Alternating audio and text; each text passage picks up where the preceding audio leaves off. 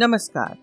कहानी सागर के मंच पर मैं श्रद्धा पांडे आप सभी को सुनाने जा रही हूँ कथा सम्राट मुंशी प्रेमचंद की कहानियाँ। आज की कहानी का नाम है मंदिर।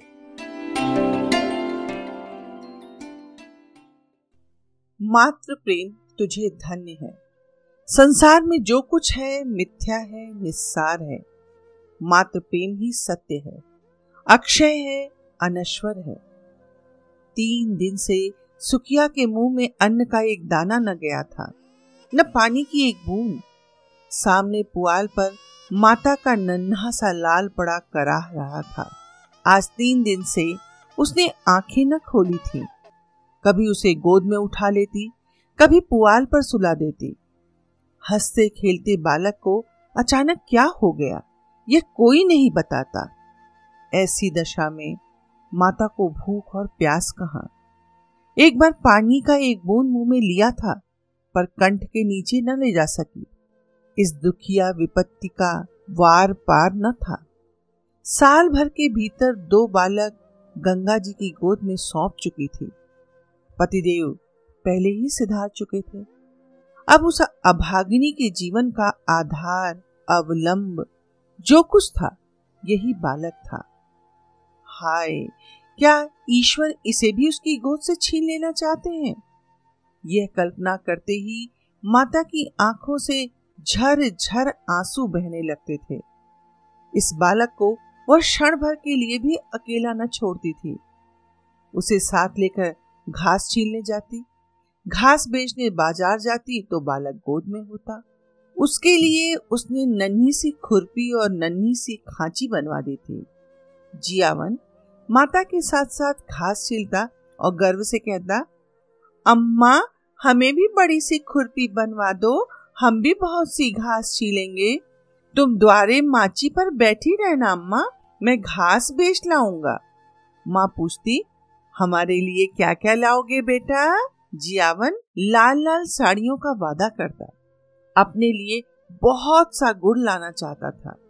वे ही भोली भोली बातें इस समय याद आ आकर माता के हृदय को शूल के समान बेत रही थी। जो बालक को देखता, यही कहता कि किसी की डीठ है, पर किसकी डीठ है? इस विधवा का भी संसार में कोई बैरी है? अगर उसका नाम मालूम हो जाता तो सुखिया जाकर उसके चरणों पर गिर पड़ती और बालक को उसकी गोद में रख देती। क्या उसका हृदय दया से न पिघल जाता? पर नाम कोई नहीं बताता। हाय, किससे पूछे, क्या करे?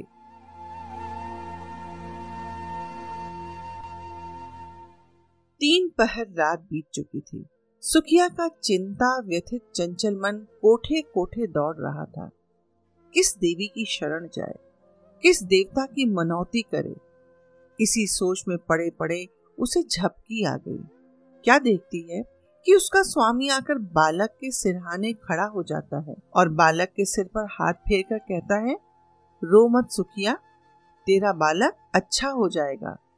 कल ठाकुर जी की पूजा कर दे, वही तेरे सहायक होंगे। यह कहकर वह चला गया। सुखिया की आँख खुल गई। अवश्य उसके पतिदेव आए थे। इसमें सुखिया को जरा भी संदेह न हुआ। उन्हें अब मेरी सुधी है? ये सोचकर उसका हृदय आशा से परिप्लावित हो उठा। पति के प्रति श्रद्धा और प्रेम से उसकी आँखें सजल हो गईं। उसने बालक को गोद में उठा लिया और आकाश की ओर ताकती हुई बोली, भगवान, मेरा बालक अच्छा हो जाए तो मैं तुम्हारी पूजा करूँगी। अनाथ विधवा पर दया करो। उसी समय जियावन की आँखें खुल गईं। उसने पानी मांगा। माता ने दौड़कर कटोरे में पानी लिया और बच्चे को पिला दिया। जियावन ने पानी पीकर कहा, अम्मा, रात है कि दिन? अभी तो रात है बेटा, तुम्हारा जी कैसा है? अच्छा है, अम्मा, अब मैं अच्छा हो गया। तुम्हारे मुँह में घी शक्कर बेटा। भगवान करे, तुम जल्द अच्छे हो जाओ। कुछ खाने को जी चाहता है? हाँ अम्मा थोड़ा सा गुड़ दे दो।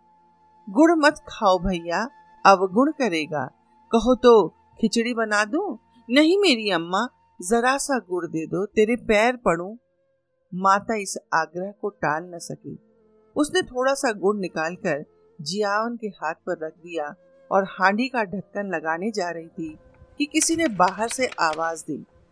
हाड़ी वही छोड़ वह किवाड़ खोलने चली गई। जियावन ने गुड़ की दो पीढ़ियाँ निकाल ली और जल्दी जल्दी चट कर गया।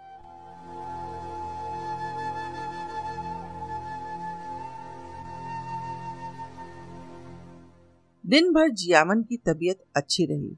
उसने थोड़ी सी खिचड़ी खाई। एक दो बार धीरे धीरे द्वार पर भी आया और हम जोलियों के साथ खेल न सकने पर भी उन्हें खेलते देख उसका जी बहल गया। सुखिया ने समझा, बच्चा अच्छा हो गया। एक दो दिन में जब पैसे हाथ में आ जाएँगे तो वह एक दिन ठाकुर जी की पूजा करने चली जाएगी। जाड़े के दिन झाड़ू बुहारू नहाने, धोने और खाने पीने में कट गए। मगर जब संध्या समय फिर जियावन का जी भारी हो गया, तब सुखिया घबरा उठे। तुरंत मन में शंका उत्पन्न हुई कि पूजा में विलंब करने से ही बालक फिर मुरझा गया है। अभी थोड़ा सा दिन बाकी है। बच्चे को लेटाकर वह पूजा का सामान तैयार करने लगी। फूल तो जमींदार के बागीचे में मिल गए। तुलसी दल द्वार पर ही था। पर ठाकुर जी के भोग के लिए कुछ मिष्ठान तो चाहिए, नहीं तो गाँव वालों को बांटेगी क्या? चढ़ाने के लिए कम से कम एक आना तो चाहिए। सारा गाँव छान आई कहीं पैसे उधार न मिले। अब वह हताश हो गई। हाय रे अदिन, कोई चार आने पैसे भी नहीं देता। आखिर उसने अपने हाथों के चांदी के कड़े उतारे और दौड़ी हुई बनिए की दुकान पर गई। कड़े गिरो रखे, बतासे लिए और दौड़ी हुई घर आई। पूजा का सामान तैयार हो गया। उसने बालक को गोद में उठाया और दूसरे हाथ में पूजा की थाली लिए मंदिर की ओर चली।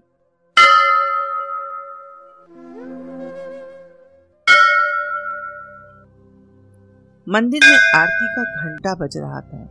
दस पाँच भक्तजन खड़े स्तुति कर रहे थे। इतने में सुखिया आकर मंदिर के सामने खड़ी हो गई। पुजारी ने पूछा, क्या है रे? क्या करने आई है? सुखिया चबूतरे पर आकर बोली ठाकुर जी की मनौती की थी। महाराज पूजा करने आई हो। पुजारी जी दिन भर जमींदार के असामियों की पूजा किया करते थे और शाम सवेरे ठाकुर जी रात को मंदिर में ही सोते थे। मंदिर में ही आपका भोजन भी बनता था जिससे ठाकुर द्वारे की सारी अस्तरकारी काली पड़ गई थी। स्वभाव के बड़े दयालु थे। निष्ठावान ऐसे कि चाहे कितनी भी ठंड पड़े कितनी भी ठंडी हवा चले बिना स्नान किए मुँह में पानी तक नहीं डालते थे। अगर इस पर भी उनके हाथों और पैरों में मैल की मोटी तह जमी हुई थी तो इसमें उनका कोई दोष न था। बोले तो क्या भीतर चली आएगी? हो तो चुकी पूजा, यहाँ आकर भर भ्रष्ट करेगी। एक भक्तजन ने कहा, ठाकुर जी को अपवित्र करने आई है। सुखिया ने बड़ी दीनता से कहा, ठाकुर जी के चरण छूने आई हूँ सरकार, पूजा की सब सामग्री लाई हूँ। पुजारी कैसी बेसमझी की बात करती है रे। कुछ पगली तो नहीं हो गई है। भला तू ठाकुर जी को कैसे छुएगी? सुखिया को अब तक कभी ठाकुर द्वारे में आने जाने का अवसर न मिला था। आश्चर्य से बोली सरकार वह तो संसार के मालिक हैं। उनके दर्शन से तो पापी भी तर जाते हैं। मेरे छूने से उन्हें कैसे छूत लग जाएगी? पुजारी अरे तू चमारिन है कि नहीं अरे? सुखिया तो क्या भगवान ने चमारों को नहीं सिरजा है चमारों का भगवान कोई और है? इस बच्चे की मनौती है सरकार। इस पर वही भक्त महोदय जो अब स्तुति समाप्त कर चुके थे डपट कर बोले भाग यहाँ से चुड़ैल मार के भगा दो चुड़ैल को। भर भ्रष्ट करने आई है फेंक दो थाली वाली। संसार में तो आप ही आग लगी हुई है। चमार भी ठाकुर की पूजा करने लगेंगे तो पृथ्वी रहेगी कि रसायन को चली जाएगी। दूसरे भक्तगण बोले, अब बेचारे ठाकुर जी को भी चमारों के हाथ का भोजन करना पड़ेगा। अब परलय होने में कुछ कसर नहीं है। ठंड पड़ रही थी। सुखिया काँप रही थी और यहाँ धर्म के ठेकेदार लोग समय की गति पर आलोचनाएँ कर रहे थे। बच्चा मारे ठंड के उसकी छाती में घुसा जाता था। किंतु सुखिया, वहाँ से हटने का नाम न लेती। ऐसा मालूम होता था कि उसके दोनों पाँव भूमि में गड़ गए हैं। रह रहकर उसके हृदय में ऐसा उद्गार उठता था कि जाकर ठाकुर जी के चरणों पर गिर पड़े। ठाकुर जी क्या इन्हीं के हैं? हम गरीबों का उनसे कोई नाता नहीं। ये लोग होते कौन है रोकने वाले? पर यह भय होता था कि इन लोगों ने कहीं सचमुच थाली वाली फेंक दी तो क्या करेगी? दिल में ऐंठ कर रह जाती थी। सहसा उसे एक बात सूझी। वो वहाँ से कुछ दूर जाकर एक वृक्ष के नीचे अंधेरे में छिपकर इन भक्त जनों के जाने की राह देखने लगी। आरती और स्तुति के पश्चात भक्तजन बड़ी देर तक श्रीमद् भगवत का पाठ करते रहे। उधर पुजारी जी ने चूल्हा जलाया और खाना पकाने लगे। चूल्हे के सामने बैठे बैठे हू हू करते जाते थे और बीच बीच में टिप्पणियाँ भी करते जाते थे। दस बजे रात तक कथा वार्ता होती रही और सुखिया वृक्ष के नीचे ध्यान अवस्था में खड़ी थी। सारे भक्त लोगों ने एक एक करके घर की राह ली। पुजारी जी अकेले रह गए। अब सुखिया आकर मंदिर के बरामदे के सामने खड़ी हो गई, जहाँ पुजारी जी आसन जमाए, बटलोई का शुद्धावर्धक मधुर संगीत सुनने में मग्न थे। पुजारी जी ने आहट पाकर गर्दन उठाई तो सुखिया को खड़ी देखा, चिढ़कर बोले, क्यों रे? तू अभी तक खड़ी है? सुखिया ने थाली ज़मीन पर रख दी और हाथ फैलाकर भिक्षा प्रार्थना करती हुई बोली, महाराज जी, मैं अभागिन हूँ। यही बालक मेरे जीवन का अलम है, मुझ पर दया करो। तीन दिन से इसने सिर नहीं उठाया। तुम्हें बड़ा जस होगा महाराज जी। यह कहते कहते सुखिया रोने लगी। पुजारी जी दयालु तो थे ही, पर चमारिन को ठाकुर जी के समीप जाने का अश्रुतपूर्व घोर पातक वह कैसे कर सकते थे? न जाने ठाकुर जी इसका क्या दंड दे दे? आखिर उनके भी बाल बच्चे थे। कहीं ठाकुर जी कुपित होकर गाँव का सर्वनाश कर दे तो बोले, घर जाकर भगवान का नाम ले, तेरा बालक अच्छा हो जाएगा। मैं ये तुलसी दल देता हूँ, बच्चे को खिला दे। चढ़ना में तो उसकी आँखों में लगा दे। भगवान चाहेंगे तो सब अच्छा ही होगा। सुखिया, ठाकुर जी के चरणों पे गिरने न दोगे महाराज जी? बड़ी दुखिया हूँ। उधार काट कर पूजा की सामग्री जुटाई है। मैंने कल सपना देखा था महाराज जी कि ठाकुर जी की पूजा कर तेरा बालक अच्छा हो जाएगा, तभी दौड़ी आई हूँ। मेरे पास एक रुपया है, वो मुझसे ले लो, पर मुझे एक क्षण भर ठाकुर जी के चरणों पर गिर लेने दो। इस प्रलोभन ने पंडित जी को एक क्षण के लिए विचलित कर दिया, किंतु मूर्खता के कारण ईश्वर का भय उनके मन में कुछ कुछ बाकी था।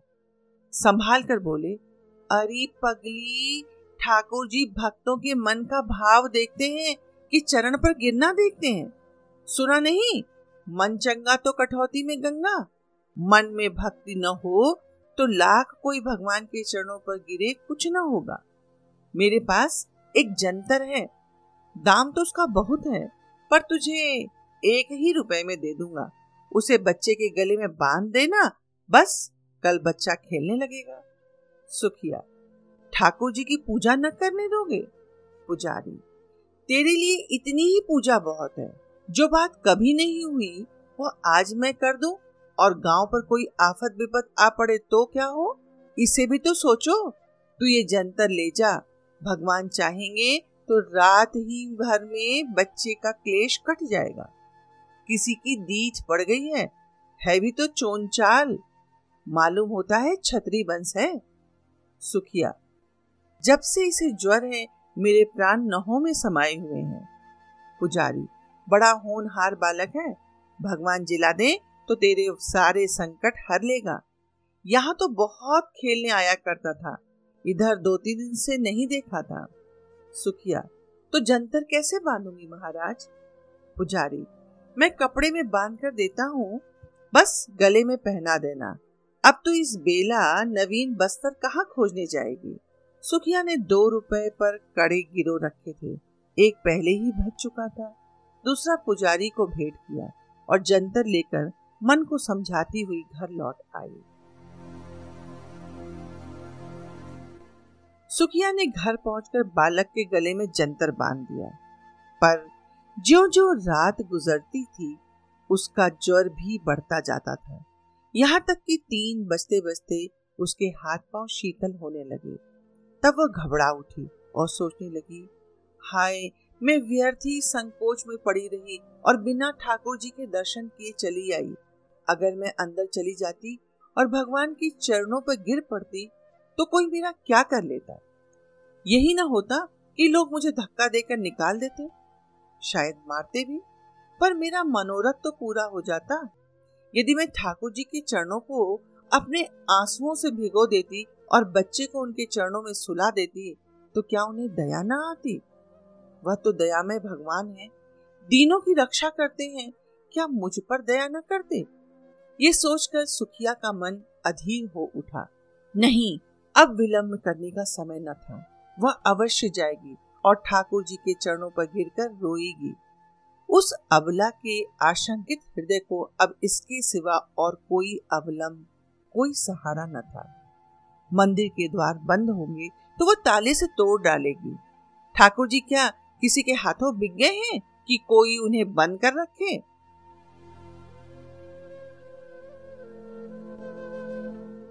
रात के तीन बज गए थे। सुखिया ने बालक को कंबल में ढांपकर गोद में उठाया। एक हाथ में थाली उठाई और मंदिर की ओर चली। घर से बाहर निकलते ही शीतल वायु की झोंकों से उसका कलेजा कांपने लगा। शीत से पाँव शिथिल हुए जाते थे। उस पर चारों ओर अंधकार छाया हुआ था। रास्ता दो फरलांग से कम न था। पगडंडी वृक्षों के नीचे नीचे गई थी। कुछ दूर दाहिनी ओर एक पोखरा था। कुछ दूर बाँस की कोठियाँ पोखरे में एक धोबी मर गया था और बाँस की कोठियों में चुड़ैलों का अड्डा था। बाई ओर हरे भरे खेत थे। चारों ओर सन सन हो रहा था। अंधकार साए साए कर रहा था। सहसा गीदड़ों ने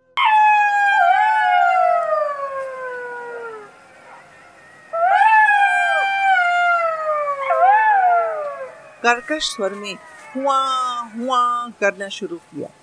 हाय, अगर कोई उसे एक लाख रुपया देता तो भी इस समय वो वहाँ न जाती। पर बालक की ममता सारी शंकाओं को दबाए हुई थी। हे भगवान, अब तुम्हारा ही आसरा है। ये जपती हुई वह मंदिर की ओर चली जा रही थी। मंदिर के द्वार पर पहुंचकर सुखिया ने जंजीर टटोल कर देखी। ताला पड़ा हुआ था। पुजारी जी बरामदे से मिली हुई कोठरी में किवाड़ बंद किए सो रहे थे। चारों ओर अंधेरा छाया हुआ था। सुखिया चबूतरे के नीचे से एक ईंट उठा लाई और ज़ोर ज़ोर से ताले पर पटकने लगी। उसके हाथों में न जाने इतनी शक्ति कहाँ से आ गई थी। दो ही तीन चोटों में ताला और ईंट दोनों टूटकर चौखट पर गिर पड़े। सुखिया ने द्वार खोल दिया और अंदर जाना ही चाहती थी कि पुजारी किवाड़ खोलकर हड़बड़ाए हुए बाहर निकल आए और चोर चोर का गुल मचाते गाँव की ओर दौड़े। जाड़ों में प्रायः पहर रात ही लोगों की नींद खुल जाती है। ये शोर सुनते ही कई आदमी इधर उधर लालटेन लिए हुए निकल पड़े और पूछने लगे, कहाँ है? कहाँ है? किधर गया? पुजारी, मंदिर का द्वार खुला पड़ा है। मैंने खटखट की आवाज़ सुनी है। सहसा सुखिया बरामदे से निकलकर चबूतरे पर आई और बोली, चोर नहीं है। मैं हूँ। ठाकुर जी की पूजा करने आई थी। अभी तो अंदर गई भी नहीं, मार हल्ला मचा दिया। पुजारी ने कहा, अब अनर्थ हो गया। सुखिया मंदिर में जाकर ठाकुर जी को भ्रष्ट कराई। फिर क्या था? कई आदमी झल्लाए हुए लपके और सुखिया पर लातों और घूसों की मार पड़ने लगी। सुखिया एक हाथ से बच्चे को पकड़े हुए दूसरे हाथ से उसकी रक्षा कर रही थी। एकाएक बलिष्ठ ठाकुर ने उसे इतनी ज़ोर से धक्का दिया कि बालक उसके हाथ से छूटकर ज़मीन पर गिर पड़ा। मगर वह न रोया, न बोला, न सांस ली। सुखिया भी गिर पड़ी थी। संभल कर बच्चे को उठाने लगी तो उसके मुख पर नज़र पड़ी। ऐसा जान पड़ा, मानो पानी में परछाई हो। उसके मुँह से एक चीख निकल पड़ी। बच्चे का माथा छूकर देखा। सारी देह ठंडी हो गई थी। एक लंबी सांस खींचकर वह उठ खड़ी हुई। उसकी आँखों में आँसू न आए। उसका मुख क्रोध की ज्वाला से तमतमा उठा। आँखों से अंगारे बरसने लगे। दोनों मुट्ठियाँ बन गई। दांत पीसकर बोली, पापियों, मेरे बच्चे के प्राण लेकर दूर क्यों खड़े हो? मुझे भी क्यों नहीं उसी के साथ मार डालते? मेरे छू लेने से ठाकुर जी को छूत लग गई? पारस को छूकर लोहा सोना हो जाता है, पारस लोहा नहीं हो जाता। मेरे छूने से ठाकुर जी अपवित्र हो जाएँगे। मुझे बनाया तो छूती नहीं लगी। लो, अब कभी ठाकुर जी को छूने नहीं आऊँगी। ताले में बंद रखो, पहरा बैठा लो। हाय, तुम्हें दया छू भी नहीं गई। तुम इतने कठोर हो। बाल बच्चे वाले होकर भी तुम्हें एक अभागिन माता पर दया न आई? इस पर धर्म के ठेकेदार बनते हो? तुम सब के सब हत्यारे हो, निपट हत्यारे। डरो मत, मैं थाना पुलिस नहीं जाऊँगी। मेरा न्याय भगवान करेंगे। अब उन्हीं के दरबार में फरियाद करूँगी। किसी ने चू न की। कोई मिनमिनाया तक नहीं। पाषाण मूर्तियों की भात सबके सब सिर झुकाए खड़े रहे। इतनी देर में सारा गाँव जमा हो गया। सुखिया ने एक बार फिर बालक के मुँह की ओर देखा। मुँह से निकला, हाय मेरे लाल! फिर वह मूर्छित होकर गिर पड़ी। प्राण निकल गए। बच्चे के लिए प्राण दे दिए। माता, तू धन्य है। तुझ जैसी निष्ठा, तुझ जैसी श्रद्धा, तुझ जैसा विश्वास देवताओं को भी दुर्लभ है। धन्यवाद। मेरी कहानी अच्छी लगी हो तो इसे लाइक कीजिए सब्सक्राइब कीजिए और अपने मित्रों के साथ साझा भी कीजिए।